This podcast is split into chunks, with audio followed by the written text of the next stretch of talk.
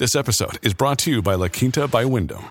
Your work can take you all over the place, like Texas. You've never been, but it's going to be great because you're staying at La Quinta by Wyndham. Their free Bright Side breakfast will give you energy for the day ahead. And after, you can unwind using their free high-speed Wi-Fi. Tonight, La Quinta, tomorrow you shine.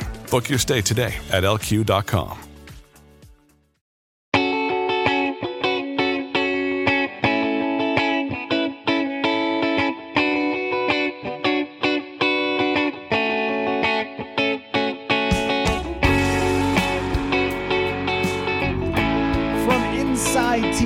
Performance Center, a Friday roundtable, and a very special one. Matthew Coller here with you, Purple Insider, along with Sam Ekstrom, as always, and ESPN's Courtney Cronin as we react to Kwesi Adofo-Mensah's opening press conference. And I'm just going to start out with this, Courtney, that we now know a lot about Kwesi Adofo-Mensah. We don't know a lot about what he's going to do from today's press conference. I think we learned just about his background. We could talk about how he views the analytics thing, which he really doesn't seem to want attached to him in the way that he talks.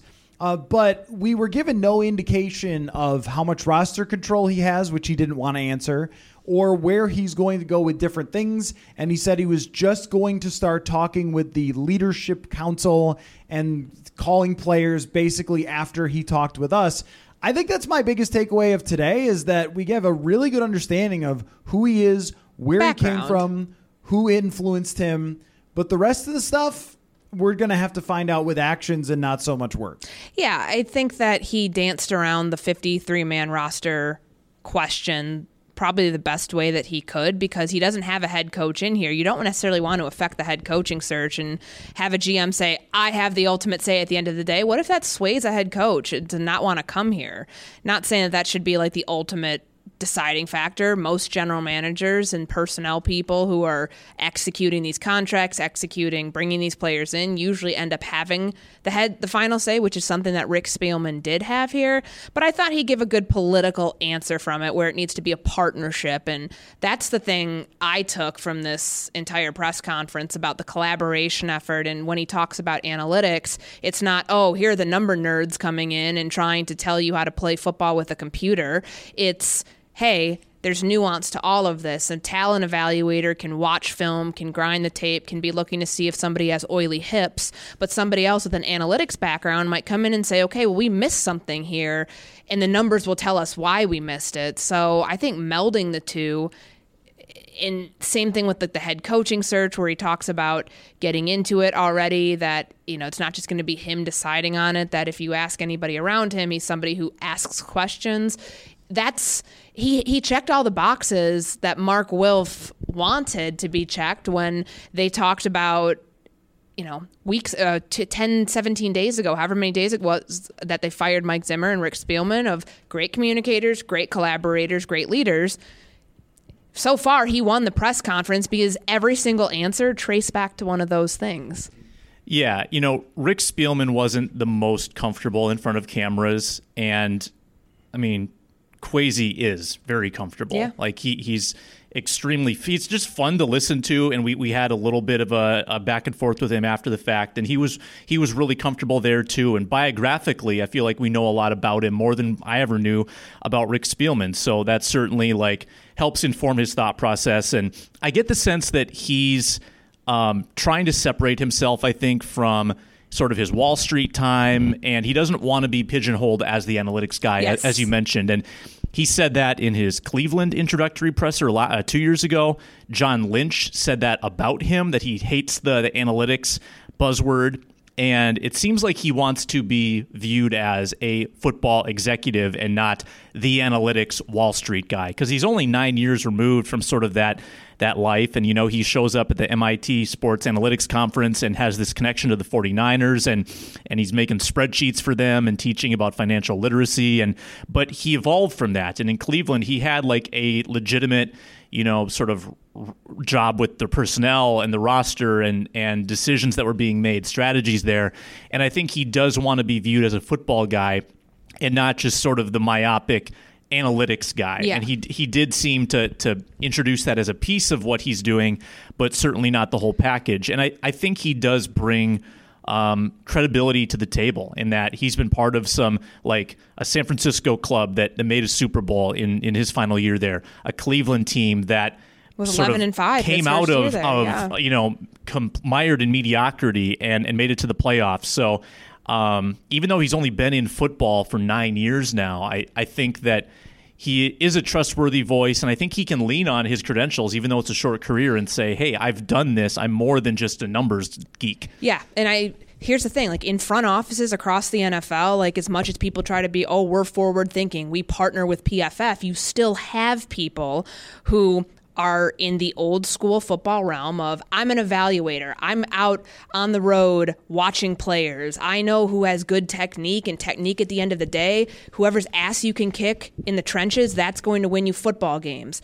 There is a need for that still, but I think with Kwesi coming in and effectively disarming the notion that, hey, I'm a quant, I'm smarter than all of you, because that I think that's the divide between quote-unquote traditional football people and these and people who have the analytics background, where it's, oh, this person's coming in, they're saying they're smarter than me because they know how to do equations and put graphs together and spreadsheets and all of that. And I liked his story. He told us that when he was in San Francisco, I think it was when he was, one of his early years in research and development, where he comes in and says, they're all going around the room, and he talks about who he is, and that he's like, I don't know what analytics is. And he's like, I dropped an expletive in there to, sound extra football-y. And I get it, because, and I know that I laugh about this because, how I like to have fun about football people and football men and how emotional they are and all these other things. Like, he seems to get that part too, because that's not how you can walk into a place, and walking into a scouting staff here where you have Jamaal Stephenson and Ryan Monnens, who have been with this organization for 2 decades, along with Rob Brzezinski, 2+ decades. Like, you can't come in and just start, like, all of a sudden wiping the slate clean, even if that is eventually your intended approach. Like, you've got to meld those beliefs, because even the truest of grinders of the tape still need analytics to make their job work. This is 2022. You're not just, you're not just going and taking measurables at the combine and expecting that that's going to yield you somebody who's going to win a Super Bowl. There's a big element that I think that they were missing here with that, and what Kwesi, from his economic background, if you don't want to call it analytics, we've got to call it, it's numbers to a degree, and quantitative analysis, that stuff is important in what he's going to be able to do here and how he's going to overall change the process. He had a really good line about it when he was asked about the analytics, talking about how analytics and scouting try to cover each other's blind spots. Yes, I love that part of that answer. Right, because numbers can't tell you about someone's personality, which is we've all covered players whose personalities were the reason they succeeded. I mean, I think of Terrence Newman, of being able to play late into his 30s when his physical skill still, wasn't there anymore, and Anthony Harris, who went from an undrafted player, or Adam Thielen, who didn't necessarily have unbelievable pro day numbers. I mean, those players' personalities, their football character, is the reason that they had such great success. So that's something a scout can tell you much more than a number can. But at the same time, there are numbers that could tell you, hey, maybe this isn't the right player value-wise to draft, or maybe there's an analytic red flag with a certain player that doesn't have production that matches up. And that doesn't mean you never do it. It just means that that's something you have to pay attention to. And the thing is that the edges are so small. Like, every team puts so much money into all of this that the biggest edge can be if someone says, hey, our numbers say that you should not draft a center in the first round. Yeah. And Garrett Bradbury's been catching some strays on the show, and I'm sorry to him, but that's one of the worst draft picks of any team of the last 10 years because of when they picked him and how bad he was and how much he played and hurt the team because he was a high draft pick. If you are an analytics person, you look at that pick and go, you can't be serious with picking a center. You just can't. I know your scouts love him, but that's not where you pick a center. And that same draft has A.J. Brown, Deebo Samuel, these other players who have massively impacted their franchises that they didn't get because they loved how the guy outside zone blocked. It's like, that's a blind spot where the scouts were probably right, like in what he could do the best. Sure. But the blind spot was not having the numbers to direct you in the right way, that this is not a good value pick. And that's the thing I really liked what he said, where analytics and like traditional evaluation, scouting, watching players, it's all information gathering, right? Like the numbers and the analytics, that helps you, like Matt was saying, figure out, okay, what's the best value? And I think the draft is going to be the biggest place we first start to see that return on investment of having a new thinker in that spot, somebody who ultimately will be pulling the strings on who gets drafted and who gets drafted where. Think about where they're picking right now. I believe it's 12th. Yep. Like, cornerback obviously comes to mind. Quarterback also comes to mind. And we didn't get a chance to talk with Kwesi about the quarterback situation, the massive one that they have to figure out ASAP when they get a head coach in here, but of how all of those things are going to factor into the value and what they're doing with the roster and the players that they have on the roster, the return on investment they can get from them, but also the value of who else they want to bring in, whether it's a free agent or whether it's a draft pick, because there's ways to, like, I think he has enough experience in seeing how Andrew Berry did it in Cleveland, where they were taking all of this quantitative research and analysis, which I know a lot of people will roll their eyes at and say, well, you can't like build a team off a spreadsheet.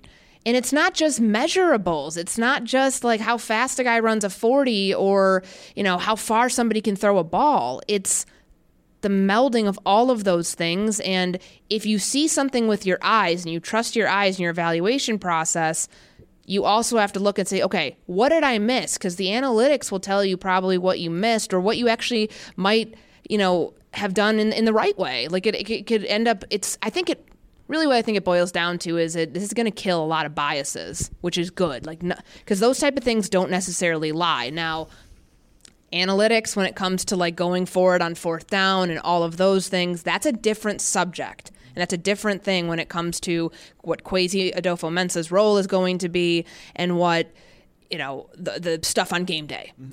That's different. But like when we're talking about roster building here, and we're talking about how you bring the right players in, and there's a way to do it that I don't know.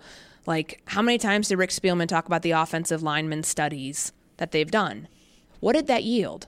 Like, I'd like to see actual research and the analytics that will provide you the better draft picks and the better, because like, if you think about it, the draft rate is 40%. That's a 40% hit rate. Like, you can't just be like, we're going to draft and be amazing. Like, I think that having somebody like this with this background coming in who can see outside of the box, and honestly, the whole answer of we've always done things this way, I don't think that's going to fly here anymore, even though it's one person coming in with all of these staff members he's going to retain at least through the draft.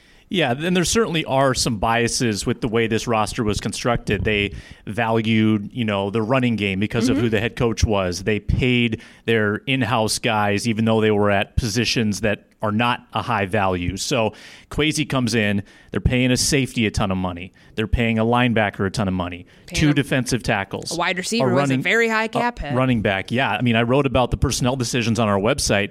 He's got to come in and he's going to have to rattle some cages right away. Yeah. Like, and I know that he said he's going to go and call all the players and say hi to everybody and learn the names, and going to be some awkward conversations there, particularly with number 8, who he's going to call. And I mean, that's the elephant in the room, that your contract is what is holding this back. Team back, yeah, absolutely. And it's much easier for me to make one move, get rid of that QB money, and not have to upset everybody else and have to renegotiate, ask guys to take pay cuts, cut guys in training camp just to be cap compliant. So he's going to have to come in and do a pretty quick audit and realize the inefficiencies, how to get more efficient, and then figure out, all right, what is the best method of, you know, approaching this in free agency and then the draft. And I actually love that within 3 months, guys, we're going to, I think, have a pretty clear view of how he operates, because we're going to see who he values roster-wise, how the draft gets approached. The Vikings were so formulaic in the draft and so predictable. They would always go for need, you know, in the first round, kind of regardless of talent. Then they would go, you know, 4th round defensive end, 5th round wide receiver, 7th round linebacker, trade back 4 times. I can't find a quarterback on day 3 that ends up not being anything. Yeah, or a UDFA who they give a lot of money for no reason. Like, I'm really excited to see the first moves he makes, what the order of operations are, to get a view into his perspective. I personally think Nate Stanley was a better athlete than you guys thought he was. Remember that from draft day where we were told Nate Stanley is a better athlete than you guys think? Like, didn't they say something about his arm? Like how great his arm was? He had a long neck. He could see over the offensive line. He was no Mike Glennon. So here's the thing about the draft. I will forever and always, until this changes, believe that no team is better than any other team in the draft when it comes to the hit rate that you talked about, that over a long period of time, every team will have about the same. And over years and years and years, about the same. There could be hot stretches of drafting and cold stretches of drafting, which the Vikings have gone through recently. But it's also about where your hits and misses come from. If you draft a center and he becomes the best center in the league, how much did that really help you? Like, is this team a Super Bowl contender if they hit on that first round pick? No. If they had drafted Deebo Samuel, it might be different. I mean, we might be talking about covering playoff games right now.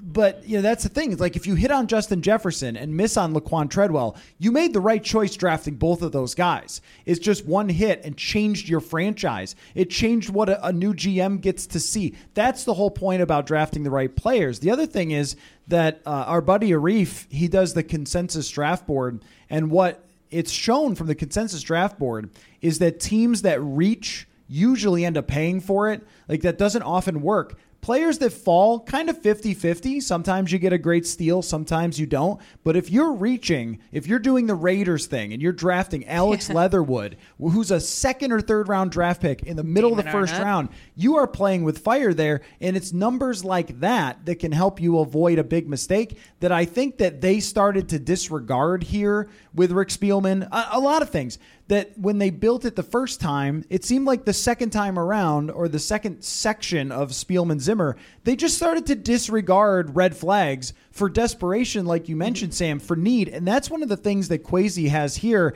is there's no desperation. I think that, and somebody sent me an email today disagreeing with this assessment, so you can tell me, Courtney, what you think. But I think that the fan base is so refreshed by hearing a GM who talks like this, feeling like they're cutting edge, having people talk around the league about like, wow, this is quite the hire that you've made, this process-driven person, this modern person. I think there's patience to make the right moves and make the right process moves and not feel like, well, you know, we lost corner in free agency, better draft corner. Yes, and I want to answer that kind of in a two-part way, because I remember 17 days ago now when Mike Zimmer and Rick Spielman were fired, when Mark Wilf kind of gave the new coaching staff, the new GM, I thought a kiss of death by saying, no, we don't think we're in a rebuild. We think that we can field a competitive team next year. I thought that would scare away a lot of candidates, because when you think, and oh my God, this team did this in 2018 when they went after Kirk Cousins, they were so careful to never say, we think he's going to bring us a Super Bowl. That's the expectation. He said, we feel like we're a quarterback. You know, he was the missing piece. That's what they were alluding to. And it worried me when Mark Wilf said that, because that, if you're a GM, you got the clock ticking on you from the second you get in the building of having to field a very competitive team. This is a different candidate. This is a candidate who is rooted in creating processes and seeing those processes through. A process is not an overnight thing. So will he get a little bit more leverage from ownership of if they have to take a step back this coming year in order to be competitive a year from now? Because Sam and I were talking about this off air, because I waffle on this every single day. I can see benefit in trading Kirk Cousins, absolutely, because of the albatross of his contract. I can also see a benefit in just keeping him here for one more year and then figuring it out, whether you go to the draft this year, whether you look at next year's draft class with the quarterbacks, because it tends to be a deeper class, at least just from first glance. And if you have to field a competitive team, if you're the GM who feels the heat from ownership of, hey, we still think we're pretty good, like just help us bridge the gap, you're keeping Cousins, because if you don't, your offense looks like it did in Green Bay, and you're probably like the Giants, struggling to score 10 points a game. That's tough. But I tend to think that the breath of fresh air that you talk about, and just, you know, this is such a departure from what they had for 16 years. And not saying that like Rick Spielman was, you know, bad at his job or things like that. He had some really good draft picks. He also had some really bad ones. A lot of GMs around the league do that. Like, if we're going to be giving Rick Spielman a lot of flack, let's go give John Robinson a lot of flack for the contract that he gave to Ryan Tannehill and some of the other stupid things that the Tennessee Titans did, a playoff team that just found their way out of the first round. That's everywhere. But the approach that Kwesi has, because it's so different, and that I think that these fans are so starved for just wanting something different, because if they would have kept any sort of the same order that it was before, it would have been, here we go again. We know the outcome before it happens. We don't know what this outcome's going to be. We don't know how he's going to meld with the rest of the front office. Like, he won the press conference today for sure, but nobody can project, like, oh, 5 years from now, the Vikings will have gotten to another NFC championship because of the GM that they hired. They hired the best candidate for what they want for the long term. Now, we can go into Ryan Poles and that whole thing. That's a whole nother argument and discussion topic of who they really wanted at first versus how this thing ended up turning out. You had polar opposite sides of the spectrum. Polar opposites? This is kind of like your Harrison Smith Pro Bowl LOL headline that will forever be in my Hall of Fame of headlines. But I'll give you that one. That was a Kwesi pun that you just made. You're making me Kwesi over here. It was so smart that I'm now a Mensa member. Okay. Oh, I hate my life. Anyways, no, I mean, I do think that there is a lot of optimism that I haven't seen in 5 years covering this team. And that's typically what you get starting ground, like from the ground up. But like, do we look at like our colleagues down in Florida, or excuse me, not Florida, in Chicago, and think, okay, Matt Eberflus is the head coach, Ryan Poles is the head coach. Is there that much optimism around that? Well, I don't necessarily think so, because you got a football guy as your general manager, and you have a defensive coordinator from Indianapolis who's now in Chicago. Like, that's kind of like the same old, same old. It's not saying you're not reinventing the wheel there. You're just kind of doing what you've always done. This is something that they haven't done. Like, of course, I think the big thing I've seen, and Cleveland dealt with this too, with bringing in Paul DePodesta, bringing in the Sashi Browns of the world. Like, people think, oh, you can't have business people running the show, or you can't have baseball analytics guys, because that's why I can't stand baseball. Baseball's way too many analytics for me. My brain can't handle all of that. That's the only pause that I get from fans, at least in my Twitter mentions, of like, don't turn this into Moneyball. Don't turn this into something it's not. You can use what you know to implement here and help the system and help the process, but like, don't try to go wide left just to go wide left. Don't say wide left. Sorry. Don't take a hard left turn just to do it.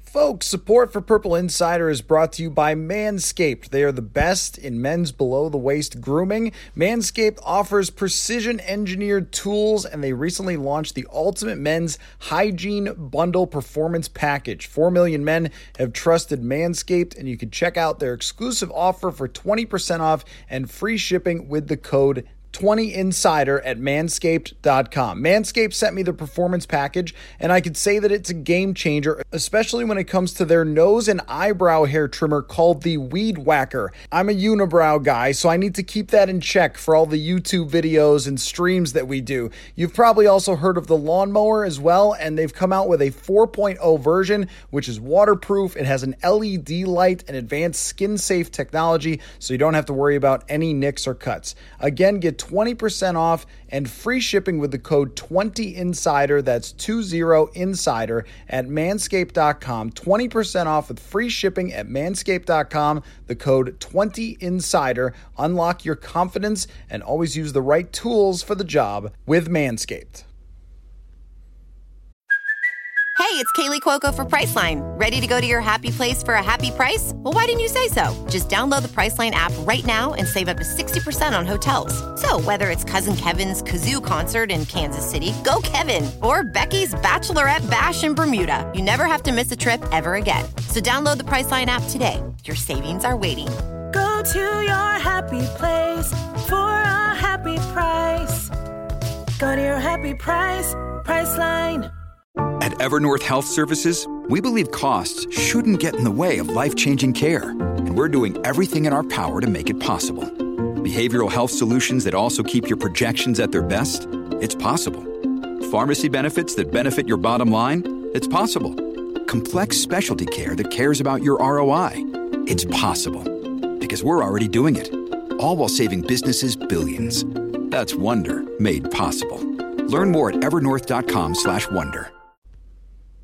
I appreciated sort of his realistic statements where he said, you know, on Wall Street, you make some trades, you look at your bets at the end of the day, mm-hmm. and your scorecard's not always going to be good. Yeah. And I think he's realistic that some moves won't work out. And we didn't hear a lot of that from the previous regime. Like, think about the times when Rick Spielman would talk to us. It was pre-draft, talking about, you know, how great the draft process is they have and how great free agency was. And then talking during the bye week about how hopeful they are for the season. And it was always couched in an optimism that didn't always sound authentic, but there was rarely accountability. Like, we wouldn't hear from Spielman after a failed season. We wouldn't hear from him after a losing streak. It was always sort of him talking about how great everything is. And it got to the point where we were seeing the results and hearing something different, and it felt kind of like gaslighting. And I think keeping in mind that there is a grass is greener bias with someone new like this, it feels like there's going to be a little more accountability and a little more sort of realism that we're going to put this process in place. It doesn't ensure results, but if we're process-driven, then over time the results will come, knowing that progress is not going to be linear. And that's one of my tenets, is that, like, there's probably going to be some ups and downs. And to your point, Courtney, about what to do with Cousins, I think there's a couple conversations happening. Number one is, does keeping Cousins for a year just stall the process? Stall the inevitable? Sure. Does it? Because I think we can all agree he's not the quarterback of the future. So does that just put the process in neutral and stall you for a year? But, like, what are your other options? That's what Kwesi has to come in here and justify to ownership, to the rest of the scouting staff, to the coaching staff that he gets in. I mean, that's the thing. Like, he's got a couple days pretty much before, like, I tend to think they're going to hire somebody by next week. You have to, because you have, like Sam was saying, you have 8 or 9 big roster decisions that you have to make. None as big as Kirk Cousins, but you've got to make that process. You got to go fast, because by the time the combine rolls around, you have to have an idea of what you're doing going into that. Like, you know, does he, if they want to be competitive next year, if, and also factor in the financial stuff that the Wilfs have to deal with, like, they're paying 2 people a lot of money to sit home and not be working on football teams next year. Does that factor into, we don't want to pay 20-something plus dead cap in having Kirk Cousins go play somewhere else? And you also have to understand, like, no one's taking Kirk Cousins straight up with that contract. You'd be taking on a portion of that to be able to get his ass out of here. Like, that's just what it is. And so, like, he has to come in and, like, evaluate all of those things to understand what the best course of action is. And if it is delaying the inevitable, you can get your cap healthy in other ways.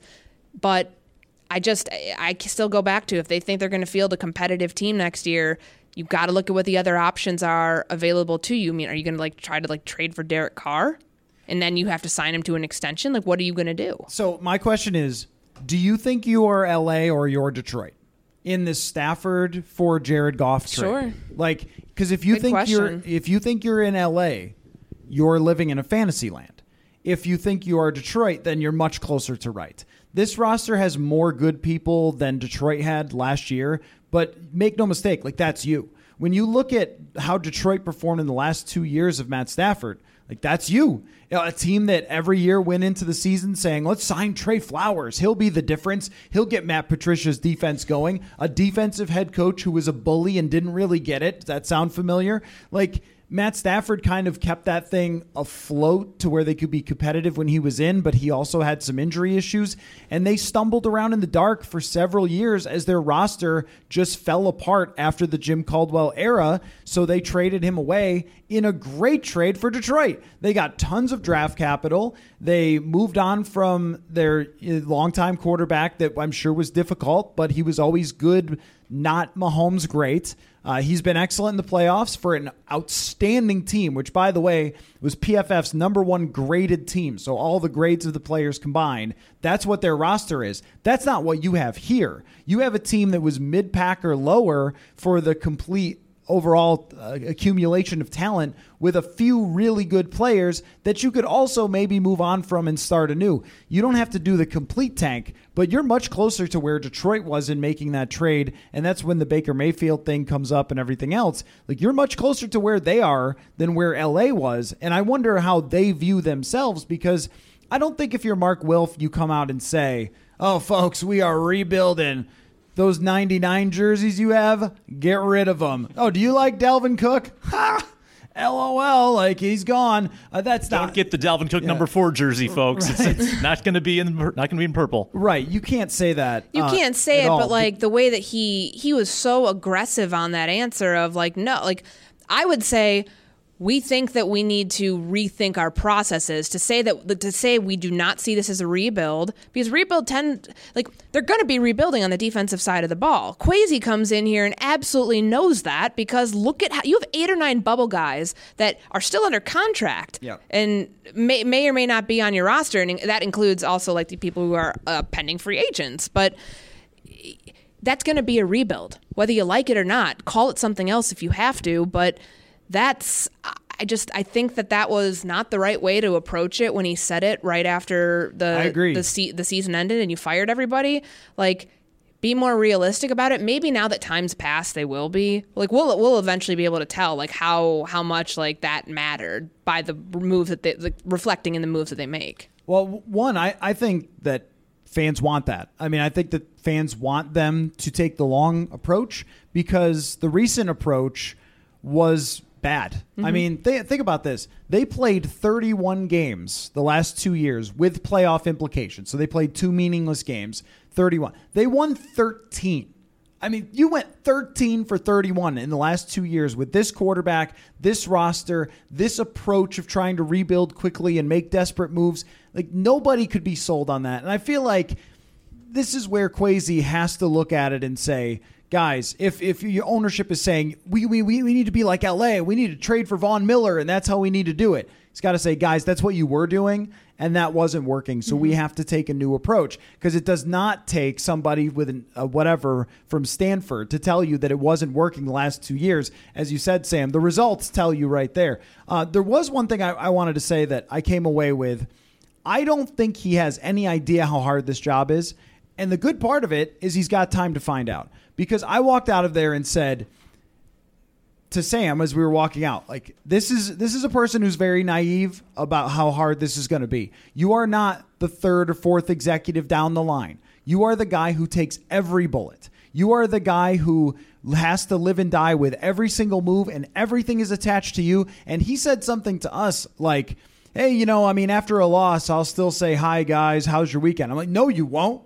And you shouldn't. Like, none of these guys are like that. Like, I don't think he has any quite idea what he's getting into exactly until he gets punched in the mouth a few times, which is fine, because you've got at least a year to reset everything and start. It's like a college coach that takes over rebuilding their program. These aren't my recruits yet. That's how I look at it. These aren't my players yet. So until it's really his roster, and that'll give him time to transition into that. But I think this job is way harder than he thinks it is right now, and he's going to find out how hard it is. And he's learned under some really talented people. I mean, John Lynch was a first-year general manager who really screwed up with that Reuben Foster pick. I know, because I was there. I covered, technically, Kwesi and I would have overlapped the 2016 season, and then I was there for, like, the beginning of 17. Was he on your radar when you were there? No, I didn't know who he was. No one really knew who he was. No, I mean, like, obviously, the guy he mentioned, Parag Mariti, who's their EVP of football operations, he's their Brzezinski. Brilliant mind. Their cap guy out there is really, really talented. And so when he mentioned that that's somebody who was like a mentor to him, I was like, okay, good. You've got like really smart people in your corner. And obviously the guy is very smart himself, but like he got to learn to see what a first-year general manager in both spots, both John Lynch and with Andrew Berry, seeing the hits and the misses that both of them had made. It's not like he walked into a situation and had like a super seasoned vet. I mean, I guess he would have been there with Trent Baalke in San Francisco, but those were after the Super Bowl year, and he saw how drafting cornerbacks in the 3rd round with ACL injuries is never a good idea. But I think that that's a benefit to him, where he's seen younger people like himself, first-timers, do this and learn in the first 2 or 3 years what works and what doesn't. Like, I just think it would be different, and there'd almost be a sense of disconnect when – if he walked in and he had like a Rick Spielman here, like remember like the buzz that was about, supposed to be around here that Rick was still going to be in the building. And of course, if he was, you have him, you could either view it one of two ways. Like he's there as guidance, or he's looking over your shoulder and you're feeling nervous about every decision that you make. I think he's been in a really good spot with Cleveland, a young group of executives, a lot of them who have business degrees, economics degrees, the non-traditional football, sport management, sport whatever background a lot of these people have. So that's huge. And so I think he's actually walking into a situation, I know, and you think, you know, you might be naive about it. And of course, like we're all optimistic and wanting to change the world when we get these jobs. And not that we're general managers, but like everybody walks in with a lot of hope. You could get humbled very, very quickly with that. That's what I mean. And I think that will inevitably happen to everybody. It's just a matter of what do you do this offseason to try to limit that humble pie that you're going to have to eat? Because you can come in here and you can make really hard decisions and piss people off along the way. That's fine. But that business is business, strictly financial. That's what you have to do in a case like Kirk Cousins if you are going to trade him, and trying to just be like, all right, rip the Band-Aid off, get it done now because you're delaying the inevitable. Like, again, I can see why he'd be on the roster in 22. I can absolutely see why a trade would happen here. But either way, he's going to be making moves that are not going to sit well with every single person, but he's got to be strong enough mentally and with like the wherewithal to be like, I can't second guess myself on this. I'm not the top evaluator in these meetings, but I have to trust all of my gathered information, which comes from the analytics, which comes from talking to scouts, which comes from talking to your personnel directors, and make the informed decision from there and stick by it. That's what I liked about what he said, where, you know, in sense of bringing them championships, he talked about like we have to have like the wherewithal and the ability to, once you make a decision, you know, stick with it at that point. Folks, want to tell you about HelloFresh. With HelloFresh, you get farm fresh, pre-portioned ingredients and seasonal recipes delivered right to your doorstep. You can skip the trips to the grocery store and count on HelloFresh to make home cooking easy, fun, and affordable. That's why it's America's #1 meal kit. The new year is a great time to focus on what's important to you, whether it's saving money by ordering less takeout, learning to cook, or just prioritizing your wellness. HelloFresh is here to help with endless options to make cooking at home simple and enjoyable. HelloFresh offers the flexibility that you need to easily customize your order. You can do that online or with their app. You can easily change your delivery day, your food preferences, your plan size, or you can skip a week whenever you need to. I've had a chance to try HelloFresh, and trust me, it is as easy as it sounds, and they sent me their Cheddar Wonder Burgers, which, look, if you're a football guy, the thing you're ordering is burgers, right? And it was delicious and great, and I didn't have to drive to a fast food restaurant. So HelloFresh has been great for me, and you should check it out. Just go to hellofresh.com/insider16 and use the code insider16 for up to 16 free meals and 3 free gifts. That's hellofresh.com/insider16 for up to 16 meals free and 3 free gifts. Again, HelloFresh.com. When you need mealtime inspiration, it's worth shopping Kroger, where you'll find over 30,000 mouthwatering choices that excite your inner foodie. And no matter what tasty choice you make, you'll enjoy our everyday low prices, plus extra ways to save, like digital coupons worth over $600 each week. You can also save up to $1 off per gallon at the pump with fuel points. More savings and more inspiring flavors make shopping Kroger worth it every time. Kroger, fresh for everyone. Fuel restrictions apply. With threats to our nation waiting around every corner, adaptability is more important than ever. When conditions change without notice, quick strategic thinking is crucial. And with obstacles consistently impending, determination is essential in overcoming them. It's this willingness, decisiveness, and resilience that sets Marines apart. With our fighting spirit, we don't just fight battles, we win them. Marines are the constant our nation counts on to fight the unknown. And through adaptable problem solving, we do just that. Learn more at marines.com. Yeah, you took the words out of my mouth, Courtney, because there's a dichotomy here. Analytics, efficiency, evaluation, that can be a very impersonal process. And if you only make decisions based on that, you will upset some people because these are human beings and there are other opinions. And if you're going to incorporate the collaboration that he's also talked about, sometimes those two things are going to clash. It might be tough for him to disappoint a new coach, to say, hey, man, we're going to decimate this roster a little bit, and I know this is your job, and you would like to be here a while and not be on the hot seat next year, but this is what I have to do. Going to have to disappoint some guys that he may just be meeting on the roster. You know, those are all going to be hard decisions. And he seems like an affable person who wants to be liked. He wants to make a good impression on everyone. And that could also lend itself to not wanting to rock the boat as much. And and there's, you know, probably a portion of the fan base that doesn't want to see them tear the thing down. And they're okay with kind of being in the hunt. So he will have to disappoint some people. And will he be willing to do that? And we'll find out, like we said, right away if he's willing to make those tough decisions. Right. How ruthless are you going to be?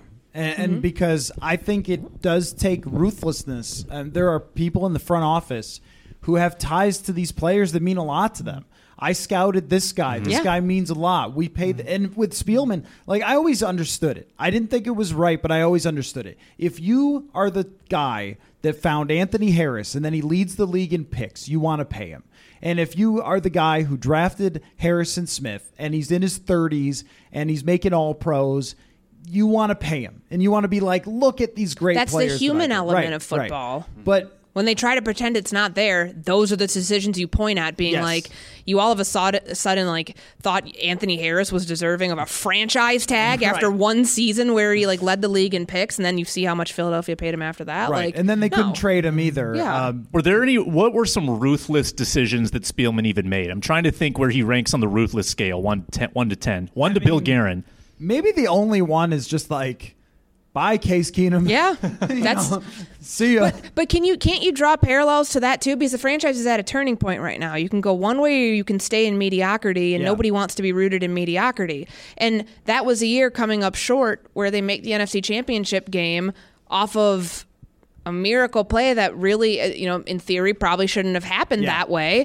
And then they go get blown out in the NFC Championship. So they saw it as, hey, you guys can't help us anymore. Get to our ultimate goal. That's why they went after Cousins to begin with. Now you have to look at it and say, on this roster right now, like, I think about Danielle Hunter and the tough decision that they're going to have to make with him. The guy's played 7 games in 2 years. Yes, he could be a franchise piece, a cornerstone piece that you build around. But are you willing to hedge so much of your financial liabilities in him because you just still consider him this blank slate, this blank canvas at 27 years old? I don't know. Like, there are some hard decisions that he's going to have to make. And, you know, we talked about Adam Thielen. He's got like a $17 million cap hit next year. It's expensive. Like, do you ask him to restructure? Do you cut him? Do you try to trade him? Like, there's a lot of guys on this roster. And, you know, I thought about Kwesi and you mentioned Dalvin Cook. My brain was like, well, you know what the first move that they made this offseason was, or last offseason in August? They extended Nick Chubb. Oh, so, is Kwesi walking into this being like, he likes running backs. I'm going to keep him. Like, that was the first move before Denzel Ward, before the offensive lineman I think they did recently, before Baker Mayfield. So, like, I think there's some parallels that you can draw and be like, oh, like, this might be how we approach it. You can do that when you have a quarterback on a rookie contract. You could do something that doesn't really make sense. But I mean, I don't know if that tells us what he's going to do with Dalvin Cook or not. I do think it makes it so vital, the head coach that he gets and having them be on the same page. And what you can really say then is anybody in this front office who isn't with us is against us, and we're going to move on from you.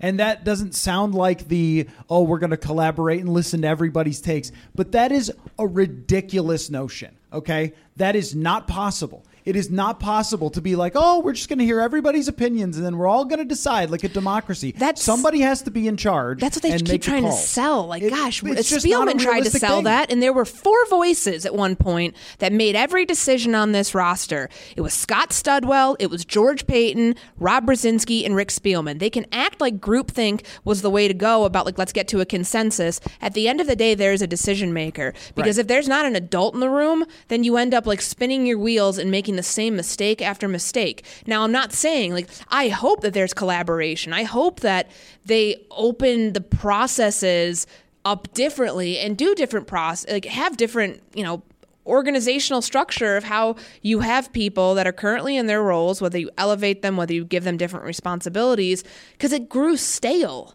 Their approach, 16 years of the same thing, you need to shake that up. Right. I also think that they just stopped listening to what mattered.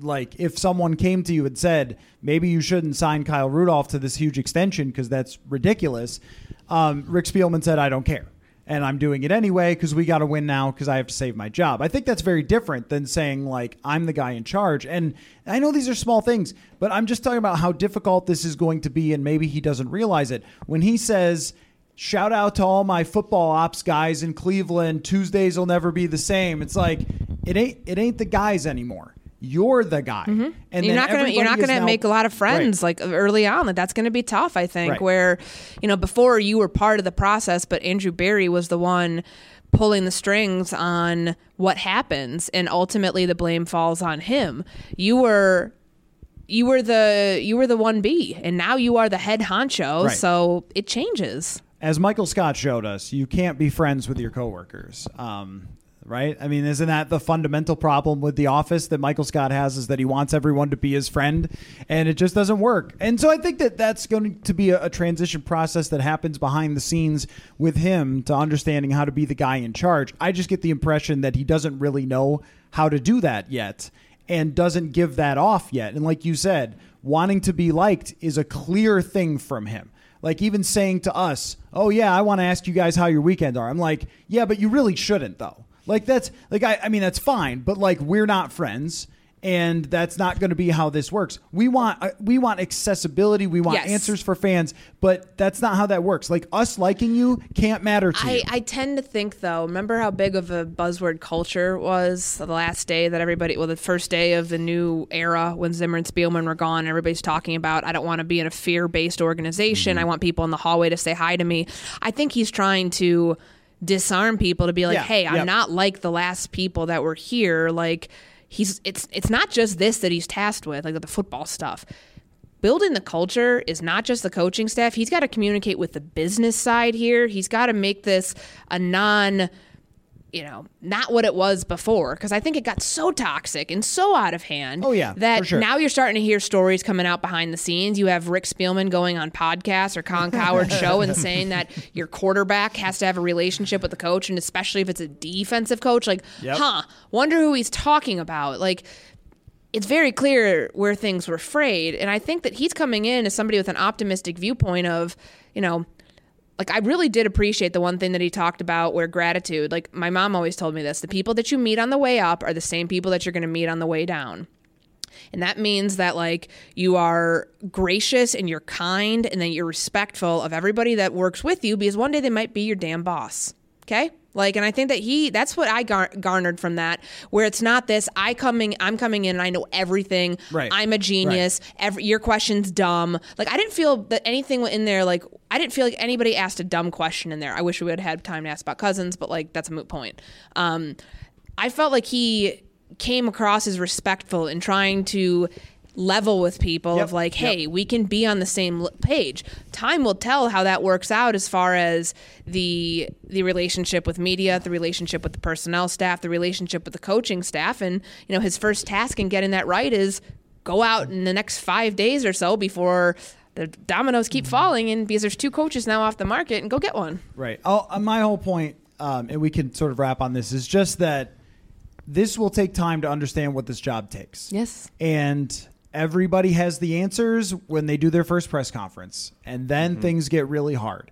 And the Gerson Rosas example is a good one. He had a press conference just like that. He talked about the organization just like that. And 2 years in, people inside the organization are saying he's a tyrant. He doesn't listen to anybody.